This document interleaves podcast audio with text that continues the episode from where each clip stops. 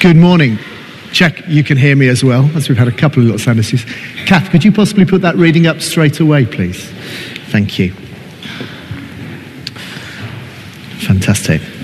Just going to, uh, as I start, read a passage that's very important to me. Uh, very important because it was the first time, really, when I had I was given a tiny little copy of uh, Matthew's Gospel when I was little, and I just before Christmas one year I read it sort of faithfully every night. And when I got to this bit, it really sort of hit me just what being a Christian was all about. I was about eight or nine, I guess, uh, and this this little bit of Matthew, it's, the, it's obviously a very familiar passage. It's called the Great Commission. It's a very famous passage. I'm just going to read it to you today as I start, and then hopefully in, in just under 20 minutes, I'll tell you just a few little highlights of why I'm a Christian, why I'm here today, where I've come from, which hopefully will speak to a few people this morning. So, this is what Matthew's uh, Gospel, chapter 28, says. Then the 11 disciples went to Galilee, to the mountain where Jesus had told them to go. When they saw him, they worshipped him, but some doubted. Then Jesus came to them and said, All authority in heaven and on earth has been given to me. Therefore, go and make disciples of all nations, baptizing them in the name of the Father and of the Son and of the Holy Spirit and teaching them to obey everything I have commanded you. And surely I am with you always to the very end of the age. Now, as a, as a young boy, as a sort of eight, nine, the bit that really hit me was that very last line the fact that if I was signing up to really being a Christian, God was promising there through Jesus, his son, to be with me to the very end of the age. So whether I live to be 50 or 70 or 115, he was going to be with me. And he was, that promise was for everybody in the world. And that really hit me. That really struck me. I was brought up uh, in a Christian family. I was very fortunate that my mum and dad had met at church when they were very little. My dad uh, was a church organist, and even at the age of 13, 14, he was training to be a church organist. My mum sang in the, the local church choir, and that's where they met. And they started going out when they were 14 and 12. And they're still married today, which is a, is a huge blessing to me that I still have lovely uh, Christian supportive parents who've looked after me throughout my life. And I know many people are not in that fortunate position. But they met there. So uh, in 1971, when I was born, they were just moving house to live in a small town called Aldridge uh, in the West Midlands. It's about a few miles from Walsall, which you might have heard of. It sounds like Warsaw when they read out the football results, but it's Walsall uh, in the West Midlands. And that's, that's where they still live. That's the house I'll be visiting on Wednesday when I go up uh, to pick up my kids, and a bit more about that later on. But they lived there the whole time. Now, it happened that as they moved in there in January 1971, when I was born, just a, a few weeks earlier, my dad had uh, knocked on the vicarage door of a church called St. Thomas's Church in Aldridge and said, I'm an organist, I've moved into the area. You know, is there anything I can do at your church? When the Sunday before that, literally the day before, this was the Monday morning, the church had been having a, a, a sort of morning of prayer about worship at the church and how they needed leadership and they were hoping an organist might arrive. And my dad just appeared and the vicar almost sort of fell over because my dad had just opened the door and said, I'm an organist, can I help?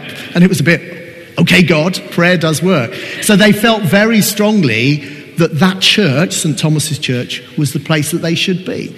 Uh, and they were there for, for many, many years. Now, it happens if, I don't think Evan's here this morning, he's probably doing something far more, far more busy with his children or travelling around. But Evan Cockshaw, who some of you have got to know, who's been at our church for the last few months, was vicar of that church many, many years later which was really bizarre. I was just chatting to him on Facebook, and he said, Oh, off to Aldridge today to do a, a church fair. As you know, he sells wonderful Christian products. Um, and I said, Oh, why in Aldridge? That's where I come from. I'm going to St. Thomas's Church. And we had this amazing conversation where he revealed that he'd been vicar there about 25, 30 years after I'd been there as a child. So I was fortunate to go to a church that was a modern church serving a brand new estate, uh, modern building. Uh, my dad was at the heart of worship and that talked about the importance of having a relationship with God. I was baptized I was then confirmed there. So I went on a course with the vicar and asked lots of awkward questions, as 14, 15 year olds do. And I got the answers I needed. And I was confirmed in the local church um, by the Bishop of Lichfield. And I took that really seriously. You know, this bishop was going to lay hands on me. And that was a really big moment for me. And I prayed really hard that I'd be as good a person as I could and I'd have, be filled with the Holy Spirit and all those things. So my childhood was largely a, a, very good one. Though I will say that the church, like a lot of churches in the 1970s and 80s, went through something known as the charismatic movement, which you might have heard of. That might mean nothing at all. And worship was getting much more modern. Uh, people were starting to speak in tongues and put their hands up in services. And I know from my mum and dad, that was a really big issue at the time. Uh, my dad was a church organist and had come from a quite traditional background. And we had a wonderful vicar called David Butterfield, who was also a brilliant musician. And once the communion communion had happened, he would go to the keyboard and we'd have 20 minutes of fantastic worship with my dad there too, and a, a wonderful uh, singer called Charmaine who would lead us.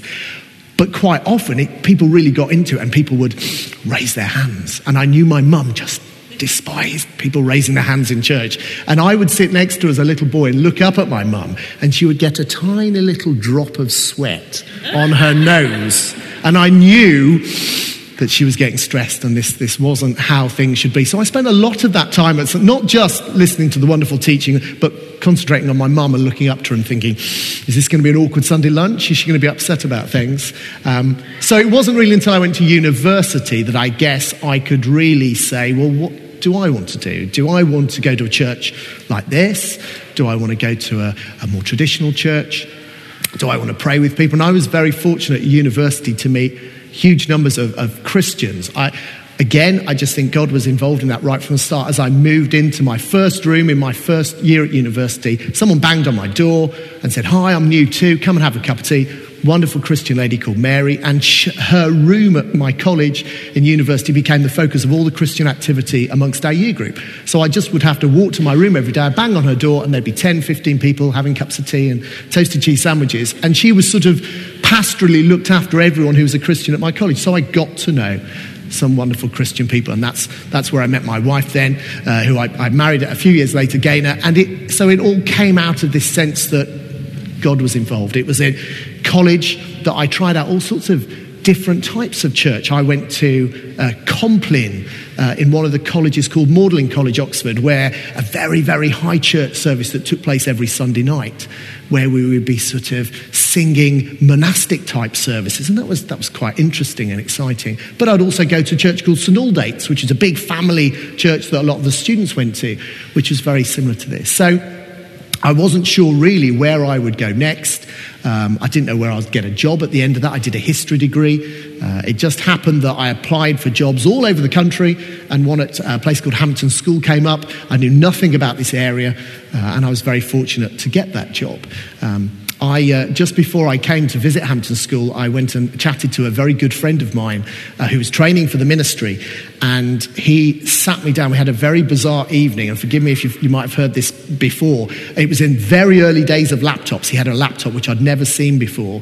Uh, and he had lost his voice. So he asked me lots of questions via laptop, which was very bizarre. one of the questions I remember he asked was, um, what sort of Christian activities do you do currently? And I said, Oh, well, I sing in the chapel choir. I read at chapel uh, once a week. I'm in a prayer triplet. I go to St. Aldate's on a Sunday. I go to Christian Union things. I'm also in something, a wonderful thing called Christians in Sport, where I meet with other, not that I was particularly sporty, with some really good sportsmen at the university. And then he tapped in, What about quiet times?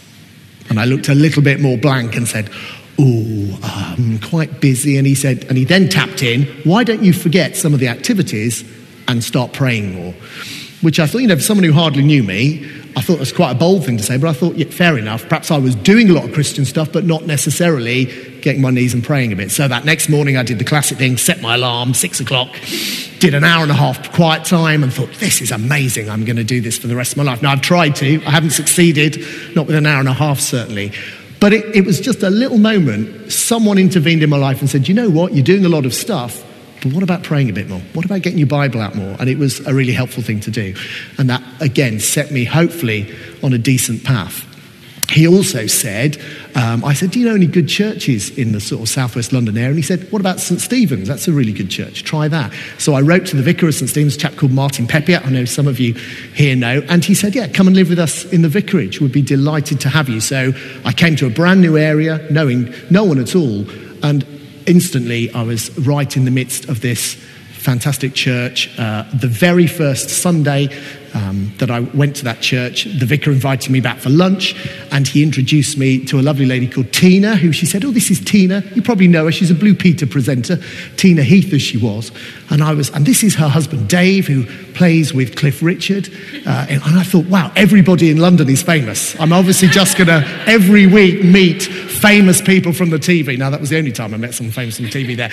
But they became a lovely couple uh, who I got to know really well. And I sang with Dave uh, and Claire at St. Stephen's and lots of other people here as well. So that was another little step towards uh, maturity as a Christian. St. Stephen's was a wonderful place to go to church for quite a few years. Now, in 2002, moving on quite a few years, David McDougall, who was the, uh, I think, associate vicar, I think he was called there at the time, stood at the front with uh, Andrew Watson, the, the vicar of St. Stephen's by that stage, and said that there was the possibility that a group of people were going to come to this wonderful place called Sunbury, to this church called St. Saviour's, where they needed a little bit of help, perhaps a few more people to join the congregation that was faithfully keeping this church going and had done a wonderful job in quite uh, trying times trying to keep a church going uh, amongst difficulties uh, faced. And, and I thought, what a great idea. What a fantastic chance to be part of something new. That time we had two kids. Uh, and very quickly, number three was on the way. Uh, and it was wonderful to get involved in a church uh, when something quite new was happening. So, scrubbing floors in the vicarage and cutting lawns and chopping down trees in the vicarage garden. It was wonderful to be right at the start of something that has come on to be, as you can see today, such a wonderful, uh, thriving church. To get to know some of those people who are already here, who had faithfully worked so hard on this church over many, many years, and then to see so many people come through these doors in the following years to, to help St. Saviour's grow into the church it is today. So that was fantastic too. Scarlett, my youngest child, was the first baby to be born here, which was wonderful. So when we had a uh, you know, nativity here and that sort of first Christmas, she was the tiny baby that appeared. She's now 13. So uh, th- things uh, have moved on very quickly. Now, as many of you will know, things didn't always go to plan. Uh, and sadly, in 2011, my marriage ended, which was, of course, a major shock. I don't think many people saw it coming. I certainly didn't see it coming. And suddenly, from having had this lovely, relatively straightforward journey with lots of wonderful people helping me along the way, suddenly everything changed. And, and 2011, um, I was just thinking this as, as, I was preparing this morning. The very day before I knew that that, that was happening, I was coming to the end of a, uh, the role that I'd love most in my job at, at, Hampton School, which I still teach at today. I was head of year seven, uh, and we had a, a, wonderful swimming gala at Hampton Swimming Pool, which some of you know, the outdoor pool. And it, the very last few moments of being a head of year, it was just, it was just like the credits were happening of a film. I had loads of boys coming up to me on this lovely sunny morning saying, Thanks for everything this year. It's been wonderful. And I was thinking, That's it for me. I'm not going to be your head of year again. It was really sad. But loads of people were coming up and saying, oh, I've really enjoyed this year. Thank you for everything you've done. It just felt like the, somehow the credits were rolling down of my time as a head of year. And the next day, I went up to Yorkshire and discovered that perhaps things weren't quite as I expected in our marriage, uh, and, and some major changes were about to happen. Now, in terms of faith, I've mentioned that there's been some important little sort of stepping stones to where hopefully I feel I am today. But that clearly was the, the point, the sort of crossing point, as you were, before. How did I deal with that? Everything changed at that moment. I went from being what I thought was a happily married father of three, uh, heavily involved in a church, very happy at school. Suddenly, it all, all turned upside down. And that's, I guess, when, and so many of the things we've already heard this morning, and we've just heard wonderfully from Tom and Sarah, really came into play. What was I going to do at that point? Was I going to get angry? Was I going to just think that was it for me? You know, all that faith, all those prayers, all those quiet times, it had come to nothing because life had suddenly thrown me that, that really sort of difficult challenge to be honest, for me, I just didn't think there was any choice. I, this wasn't a wonderful, faithful Christian who was dealing with crisis. It was someone thinking, well, why would I not hold on to God at this moment? God has provided me with everything I've needed. He's given me, most importantly, eternal life. When I die, I'm going to be with Him in heaven. Why would I suddenly just turn away at that moment? It just didn't seem to make any sense. So I held on with all I could, and I was surrounded by wonderful people here, wonderful family and friends who just looked after me through everything. Uh, Kath, who's uh, doing the, the visuals this morning, and her lovely husband, Gare, put me into their home. They took me in their home, which is, I think, still think the most powerful thing you can possibly do. Someone who's lost his home to say, Come and live with us. And I will, I will always remember their generosity and kindness, giving me just what I need, needed those, for those next few months. To say, Look, if you want to sit down here and chat, if you want to just go to your room, if you want to, whatever you want to do, we're here for you. And that was a massive blessing to me. So, to me, the next few years has been a little bit of a process like a character in the Bible. Now, before I say this, I'm not claiming by any means that there are lots of similarities with this character because he faced so, so much more than I possibly faced. I'm going to talk about the character of Job in the Bible, who you might know the story of Job. Um, the devil said to God, This faithful man, Job, I can get him to stop believing in you if I change his life. And God said, No, no, you never will. He's a faithful man of God. He will be true to the end. And the devil said, Okay, well, just hand him over to me. I'm going to play around with his life a bit. And what he did was effectively take his wives away. It wasn't just the wife, several wives. His kids all died. He lost all his livestock. He lost his home. He lost his fair hair fell out. Everything went wrong for him.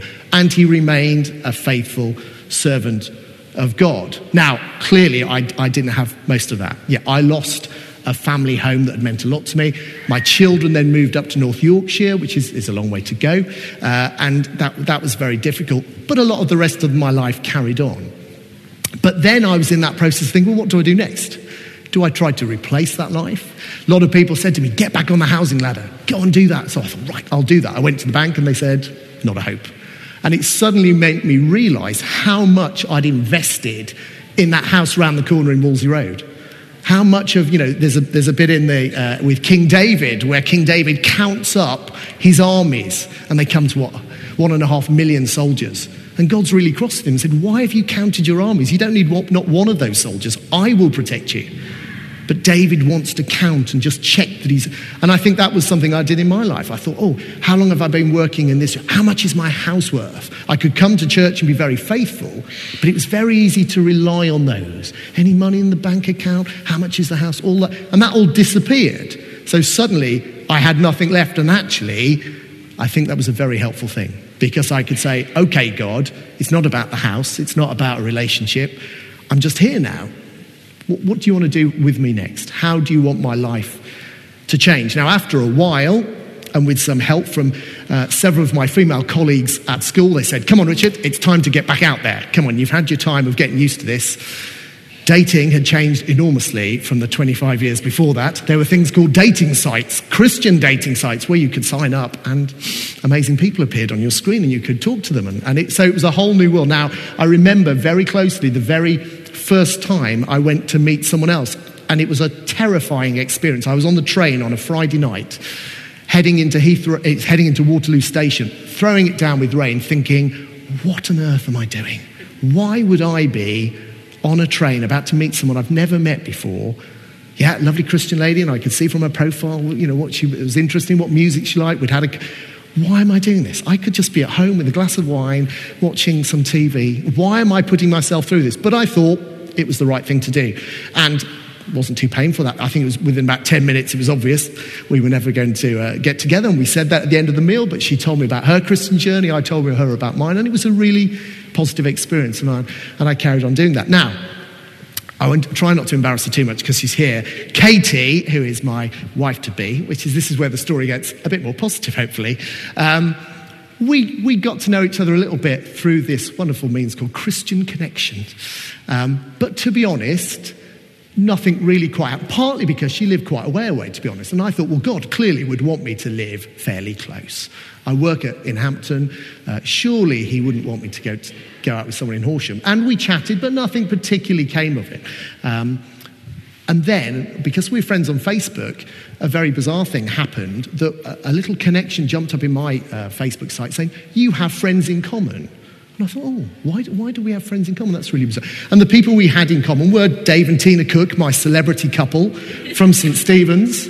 I thought, oh, what? I wonder why she knows David. And Bernie Armstrong, who also used to lead worship at St. Stephen's. And I, got back in touch with her, largely just slightly out of nosiness, to say, why do you know these people that I got to know really well back in the 1990s? And that led to a conversation, and that then led to dinner. And etc. The rest is history. And, and on the 8th of April, uh, we're going to get married at St Mary's Church in Horsham, uh, which is just around the corner from where Katie lives, which is very exciting. So, again, little things from that, just the Job story. At the end of the Job story, when Job faithfully, and I don't know how faithful I was, I tried to stick with everything, but the devil gives up. He says, I can't get this man to turn away from me. And then God just throws blessing at Job. More wives arrive because that was the way then. So he has several more wives. He has several more houses. All of his livestock and more are replaced. Now, obviously, the modern, the modern example is not quite like that. But if I was really bothered about those things, and I think, you know, perhaps a couple of years having lost the house, I got to an important moment when I stopped going on, you know, right to buy or Zoopla, trying to see if I could wheedle my way into being able to afford it. I looked at every possible option. I, could I borrow money from that person, that person? Should I do, you know, should I do part renting, part, you know, and I eventually realized I just couldn't afford it and I gave up and I said to God, okay, if I never live in my own house ever again, I'm lucky that I can just afford to rent. I should stop worrying about it. And what he said to me as I increasingly traveled around, reconnected with my parents, I got to stay at my brother's house, uh, my ex wife's mother, I went and spent time down with. I suddenly thought, you know, I've got all of these houses. I don't live in one house. All these people have opened up their home to me, including and Gary at and they're sharing their homes. I don't have to own a home in order to have a home that I feel safe in. And it really opened my eyes to the, how narrow minded I'd been when I, I did have my own place. But of course, God has got a sense of humor, and God blesses us far more than we could possibly imagine at times. And by bringing Katie in my life uh, and the lovely uh, home she lives in, her wonderful family, her dad's an amazing former vicar, the wonderful Christian people in her family, the friends that she's introduced me to. Uh, I've just been blessed far more than I, than I possibly could have done if I had worked hard to get back to where I was. I just couldn't do it, and God has just given me that and so much more, so much more that I could possibly imagine through nothing that I have done, just from saying, hopefully, over to you, God, what can you do? And his plans have been so much better than anything I could possibly have imagined. So I've been very, very fortunate. And it's been a real lesson. Just little things. Katie's children are pretty much identical ages to mine. She's got two girls and a boy. I've got two girls, uh, two boys and a girl. And it was just sort of really bizarre that we've, we've come together with so many similarities. It really can only be because God has placed us together and we're very excited. What I would say as the story goes on, and this is probably the last time I'll speak at the church, and it's been a huge honor. I had a meeting with Dave McDougall um, many, many years ago when he said, I want you to start preaching here. And I thought, fantastic. I'd always wanted to, but never thought I should ask or should wait for someone. And he said, I want you to talk here. And it's been a real blessing to do that. And, uh, and I hope wherever we end up, whatever church we end up settled in long, I, I might hope to be able to do that again. But it was here where David said, go on, get up there and get on with it and, and see where that takes you. And it's been a wonderful honor to be involved in music and, and speaking and, and lots of other things too. So that's been fantastic. So, what happens next going forward? Um, I'm going to be moving to Horsham after we get married in April. Um, and obviously, a lot, a lot of things are going to change. My three kids are still up in North Yorkshire.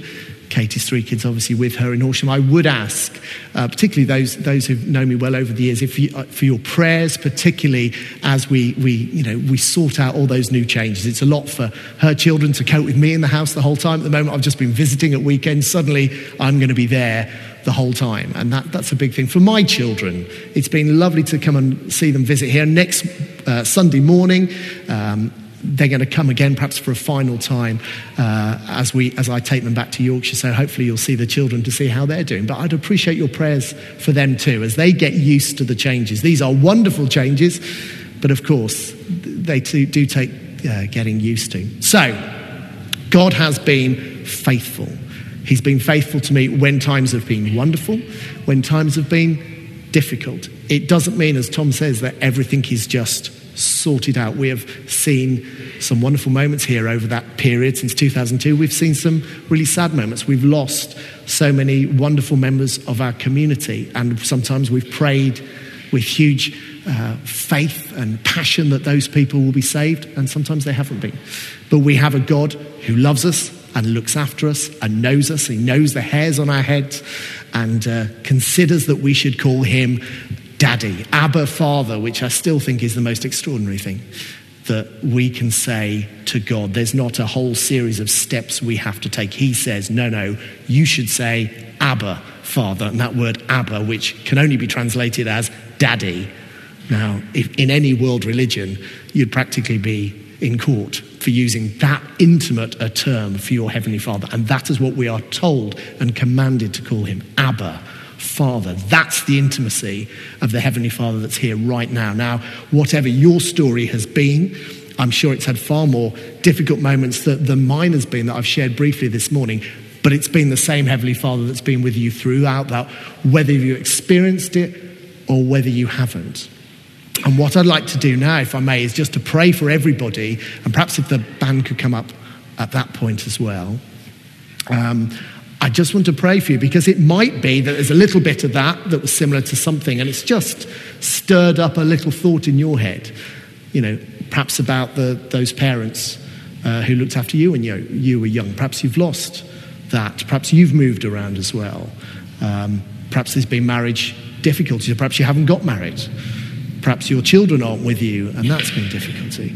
Um, because we all face these huge challenges, and God is with us throughout. So perhaps if we could stand first, and then uh, let me pray. And then the band can lead us.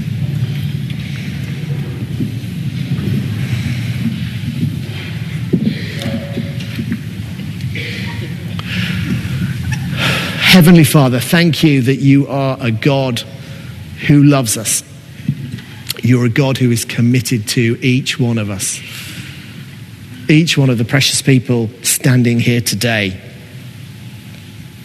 Thank you that you know us better than anyone else in our lives. Before a word is on our lips, you know it, O oh Lord.